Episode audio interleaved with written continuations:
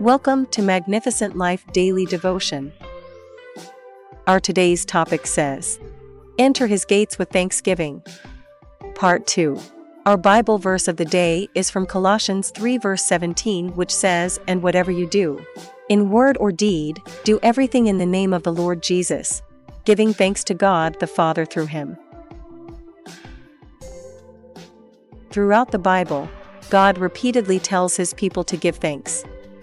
For example, in 1 Chronicles 16 verse 34, David says, Give thanks to the Lord, for he is good, his love endures forever.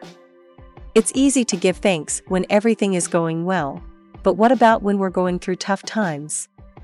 We may not feel thankful at all in those moments, but God tells us to give thanks anyway. When we thank God, we recognize all the good things He's done for us. We're thanking Him for our salvation, for the love He's shown us, and for all the blessings He's given us.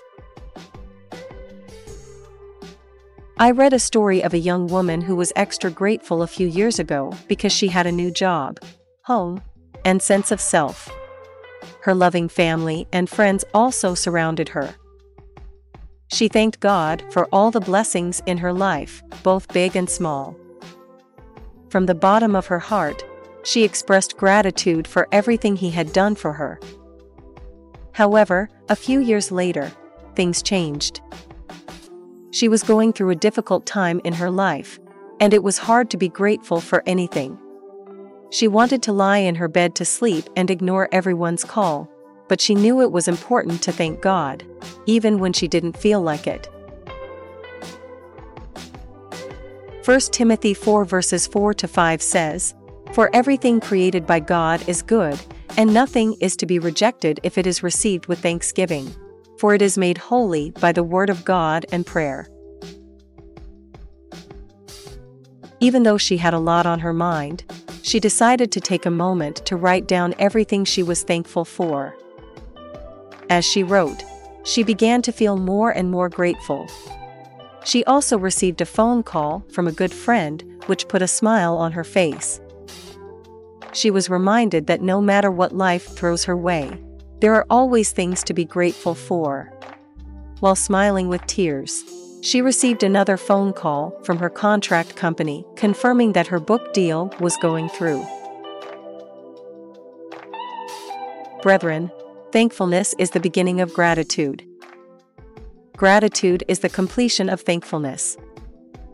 Thankfulness may consist merely of words. Gratitude is shown in acts. We can always find something to be thankful for, no matter what we face.